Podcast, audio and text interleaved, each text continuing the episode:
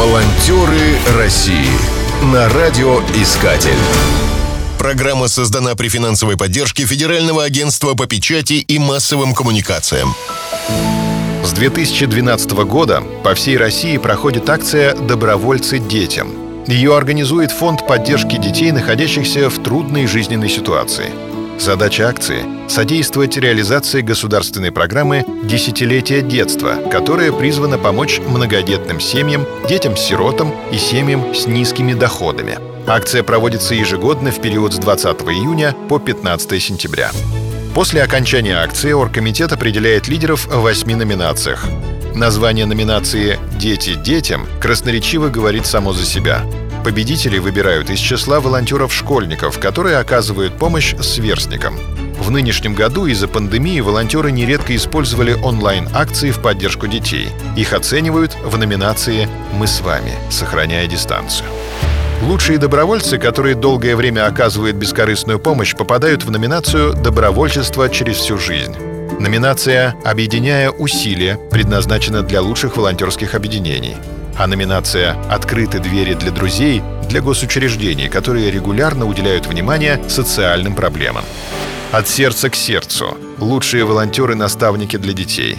Часто помощь невозможна без партнеров, которые предоставляют продукты, медикаменты, транспорт. Для них предназначена номинация «Всем миром за счастье семьи». И, наконец, в номинацию «Завтра начинается сегодня» попадают лучшие добровольческие акции детских и молодежных организаций. Волонтеры России В прошлом году в рамках акции был организован телемост, на котором регионы представили свои волонтерские проекты. В нем можно было принять участие на сайте «Я родитель» и в социальной сети «Одноклассники». Зрители в прямом эфире голосовали за понравившиеся проекты. Победителем стал волонтерский отряд «СОС» студентов Елецкого университета. Они предложили программу психологической помощи для детей с особенностями развития.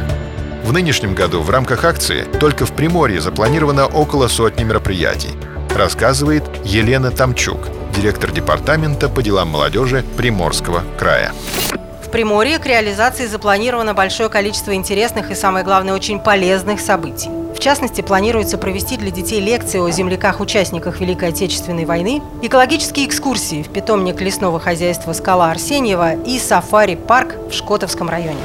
Ежегодно помощь волонтеров получают более полутора миллионов российских семей с детьми с ограниченными возможностями здоровья, приемными детьми, трудные подростки, а также дети, оставшиеся без родителей.